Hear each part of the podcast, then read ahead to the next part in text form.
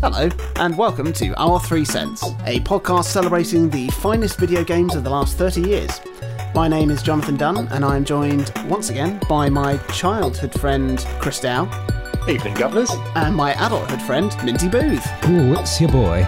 And we are discussing our all time top 100 video games of all time.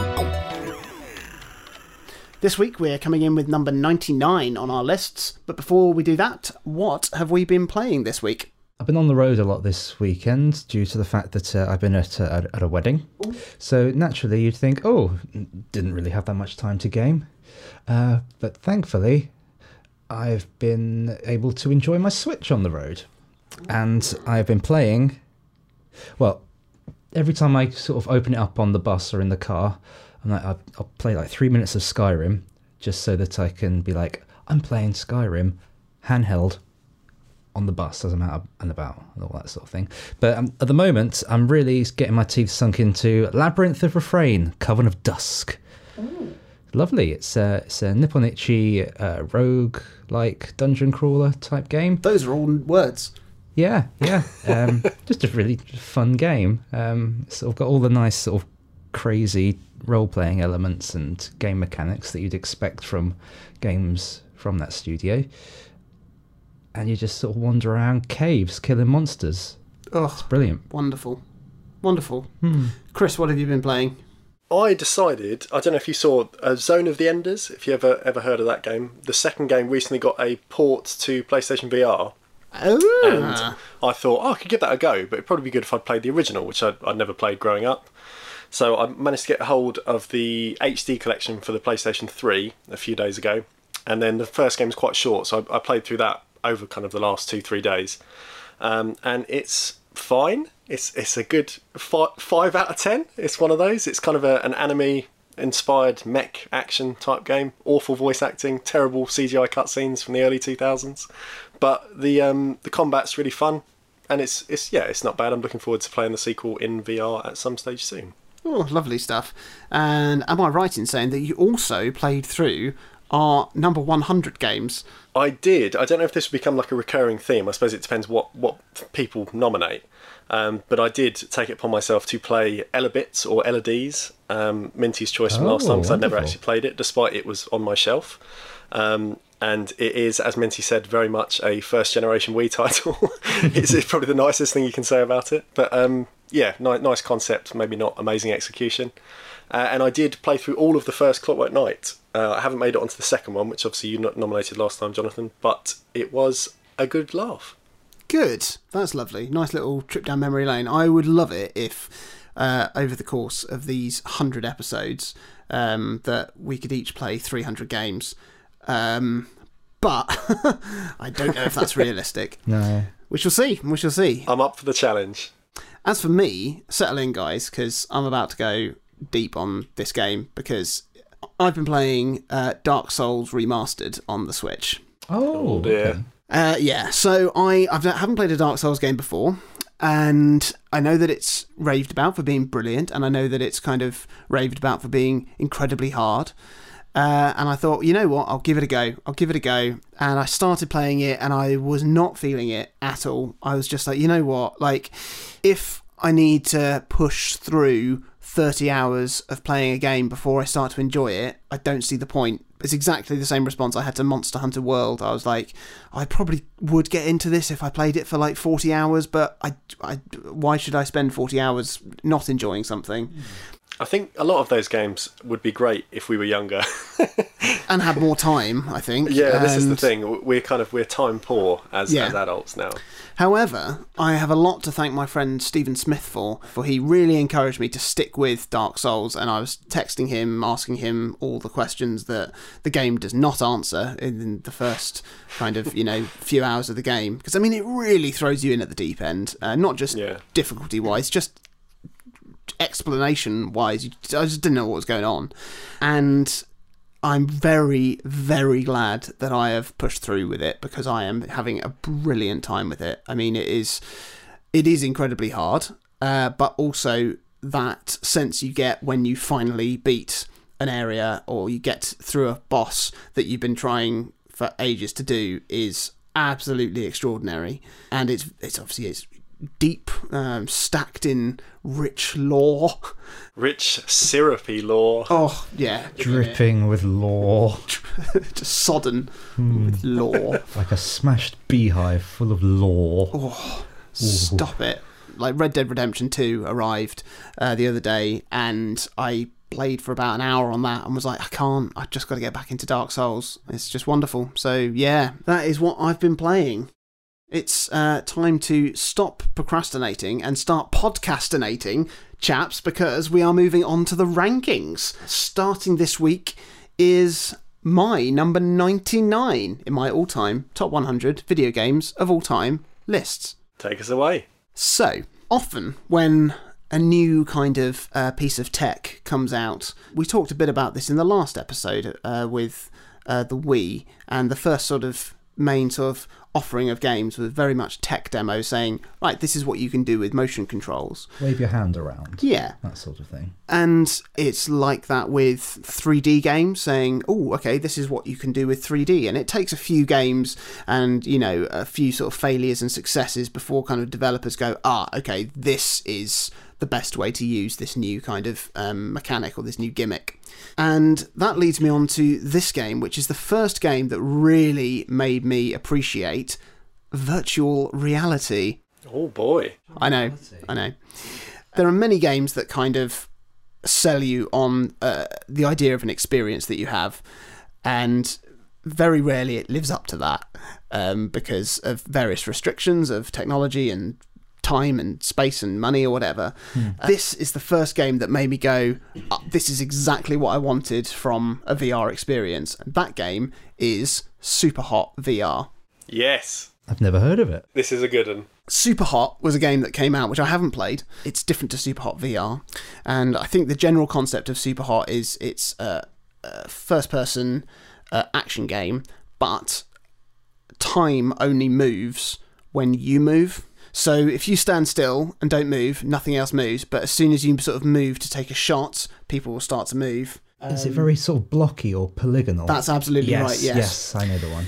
and I didn't play that, but I did play the VR version, which is a separate game, and it is absolutely phenomenal. I mean, you genuinely feel like you're in the Matrix, like because despite the fact that there's just one camera tracking your movements, you really can kind of duck and move and sort of hide and um, move your arms, and you you don't have to be like that, but if you choose to pretend like you're in the Matrix, the game will respond like that. It's absolutely amazing. So if, if you want to sort of duck down behind something and, and put your hand above the, the wall and shoot somebody, that will work. It was just mind blowing because it was like this this is totally fully immersive.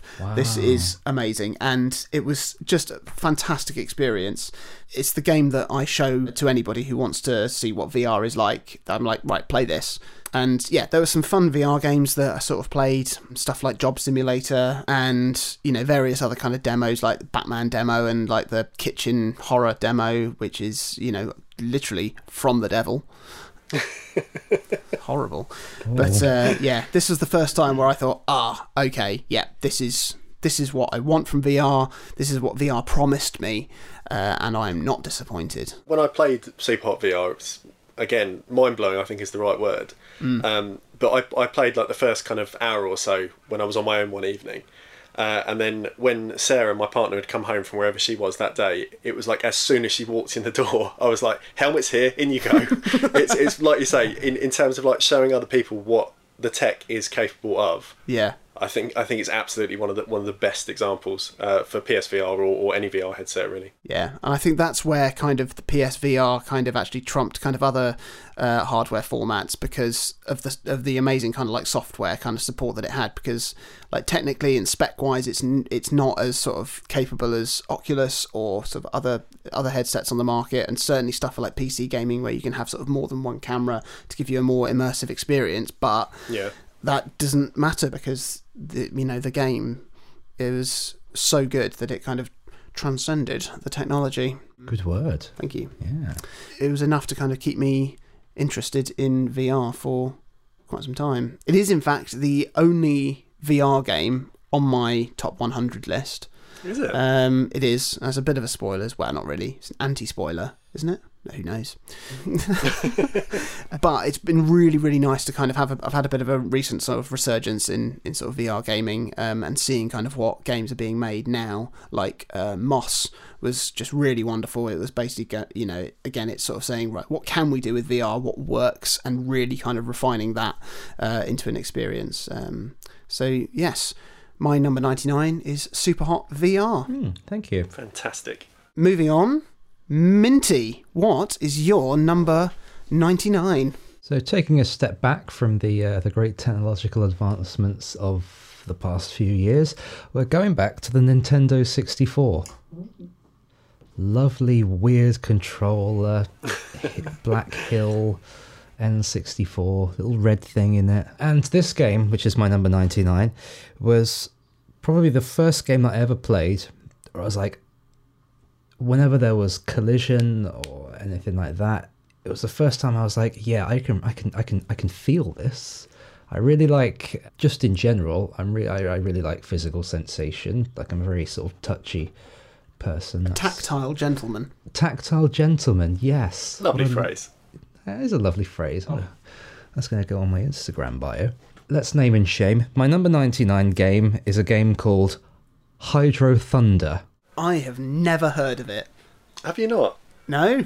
Oh, It's- Hydro it's a good Thunder. one. It's it is good. Yeah, Hydro Thunder is like it's like a mashup of F Zero and Wave Race. Well, that sounds brilliant. I'm in. Yeah, Two tickets, please. I mean, it's a great title. Yeah. So instead of being on jet skis, you're in like these sort of I guess these repurposed like aircraft hulls. Some of them, um, and they're all sort of all these these sort of big like beefy machines that you just sort of go around all these uh, tracks on, and very simple game.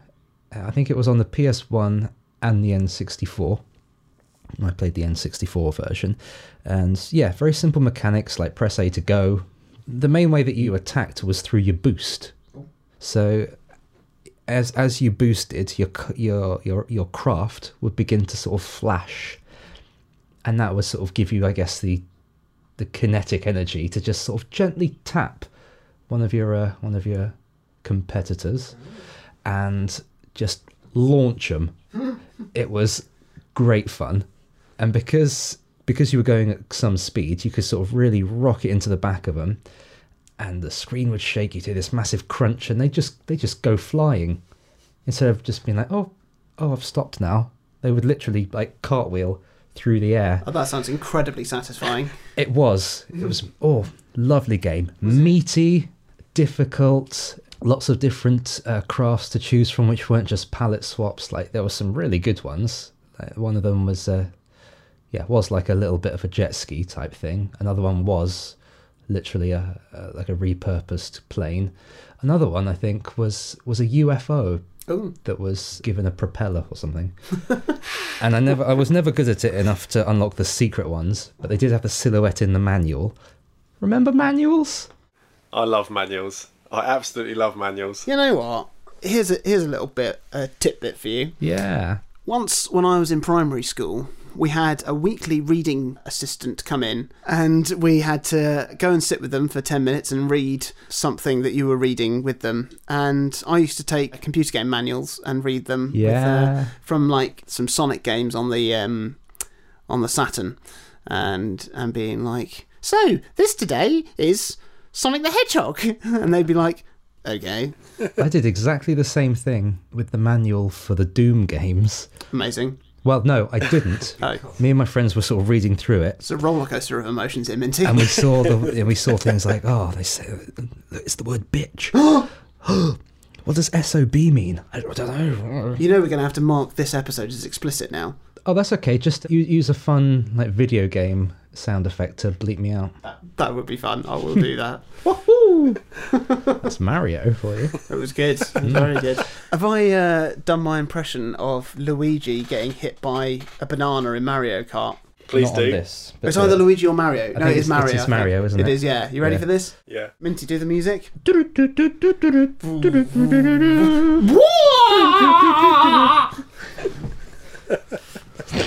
there it is. Fantastic. after it, you need you need to dub in as well, like because you've obviously been hit by someone like Donkey Kong. He always does a big what what noise because because he's hit you, hasn't he? Or it's like Wario coming past going, Or Toad with his with his uh, brutal falsetto. oh, that's it, yeah. Yeah. Hydro Thunder. All the secret characters were just silhouetted um, on the uh, on the craft sort of stats page, and one of them I think was a gondola with a dog sat in the front. And that was the one thing that drove me to try and complete it because I, I have to know like what the animation for this guy just you like ped- Frantically frantically pedaling this gondola. It's a different time, isn't it? Because there's there's no fun in games anymore. Exactly. There are no canine Italian ferrymen. criminally underrepresented demographic. It is. It is. It was just funny as well. There's very subtle humour. As it as it was loading the tracks, it would go through like there would be a voiceover for ch- sort of like system checks, like uh, accelerator ready, steering wheel ready, cup holder ready. that always tickled me. It's because it's very, very funny. It is, yeah, yeah. Ah, It's sounds- rich in little yeah. tidbits. It was a very nice game. Again, and sort I'm, overflowing in lore. oh yeah, Just a fully saturated lore. like an abandoned basketball left out in the rain. Just dripping in lore. Sodden with lore. I'm almost 100% confident no one has ever made that sort of correlation between Hydro Thunder and, and that florid a description of basketball related liquid lore. Anyway, yes, that's Hydro Thunder. Good game, would play again. Moving on, Christopher Michael Dow. Full name basis. I know, I, I, we can do that, we can go there. it's happened now. What is your number 99? My number 99 is. I don't know, I'd be surprised if either of you knew it, but you, you might shock me. This is a game from 1993 on the Sega Mega Drive, so going right back to childhood again, but slightly newer than last week. And it is a game that was developed by a team known as Traveller's Tales, Oh, I know Traveller's Tales. who you probably recognise from later games like the Lego games, is what they've been pumping out for about the last decade now. Um, and back when we were growing up, they were the ones who did Sonic 3D. They were Indeed. the ones who did Sonic R on the Saturn and some other notable titles that you know may appear on lists later or maybe not. It is a game called Puggsy, Ooh, yes, that rings a bell. almost unpronounceable. P U G G S Y, a, a nonsense word, a nonsense name. Um, and it is a very strange 2D platform game that's based entirely around having a really rudimentary physics system. So it's really unconventional for the era. It's kind of not not what would have been common for that time, and it does some things very well and some things very poorly. But overall, it is a, decent game. Puggsy is the main character that you play as. He's like a weird alien thing. And following on from what Minty was saying last week about uh, Elebits or Eledees having these, these strange shaped characters, Puggsy is another pear shaped character. So that's two for two on episodes Oh, so yeah. far. Very, very strange. And he's he's easily one of the ugliest characters ever conceived for a video game. Oh, but is he happy in himself? He smiles constantly. so that's the main thing. Huge, doting eyes, smiling constantly. The face covers most of his pear shaped body. He's got two little stumps for feet and, and little antennas on his head. Um, but it's the type of character that would never be greenlit these days. It's like we're, we're talking about kind of like games changing. Things go through so many committees now that back then it was probably a team of like three or four made the whole game. The person doing art was probably doing the coding, probably doing part of the music as well. It's like a real, just a, different way of making games. And the one part of his body I have not mentioned, but it is the most important, is his two little hands. Because the whole control scheme revolves around being able to jump, like most platform games of the time, being able to use items with one, and then the following button, or the last button, is to grab items, and then when you hold it down, to be able to lift your hands up and down to change the position of the item on your body, if that makes sense. So it's either above your head or at your chest, kind of thing. And the whole point is that you're using this kind of momentum, or you're using this kind of physics of these different items, and whether they weigh more or weigh less, uh, to kind of solve basic puzzles or, or kind of manipulate bits of terrain and things like that. So you'd have puzzles, for instance, where if there was a ledge that was too high to jump to, you could either stack items up by kind of picking them up and putting them in a little pile and then kind of jumping up your little stack, um, or using the momentum of Puggsy by kind of like holding something above his head hooking it onto the top of the cliff, and then using his not inconsiderable upper body strength to kind of hoist yourself up. It's just a very weird way of playing a game for that era and that time. It sounds it. It's quite hard to visualize, but I mean, it is essentially just a 2D side scrolling game. But so much of it is about like picking up just odds and sods around the floor. Sometimes it'll be like a weapon that might be like a little pistol that's got a few bullets in that you can use the, the action button to fire. But more of the time, you're just either stacking items or finding items to deliver somewhere else, or kind of throwing items and using their weight to, you know, either either get, you know, a long throw or a shorter throw depending on on what they weigh. And it's kind of there's a lot of stuff in it that is really clever for that era that you wouldn't see until years later sort of be like main features of games. It's uh, interesting. I was just just doing a, a tiny little bit of research on the side here, and apparently it was the original kind of vision for the game, which he didn't manage to kind of get to, is basically what LittleBigPlanet is. Oh, so essentially like creating and, and manipulating whole landscapes and levels. Yeah, I mean, wh- what I find fascinating about that game is I played it as a kid and, and didn't really appreciate this stuff as much as I think I do now in hindsight. Mm. Because when I was growing up, a lot of the puzzles are really, really finicky. There's, there's stuff that will take a long time to kind of get right, even though it seems like it should be really simple.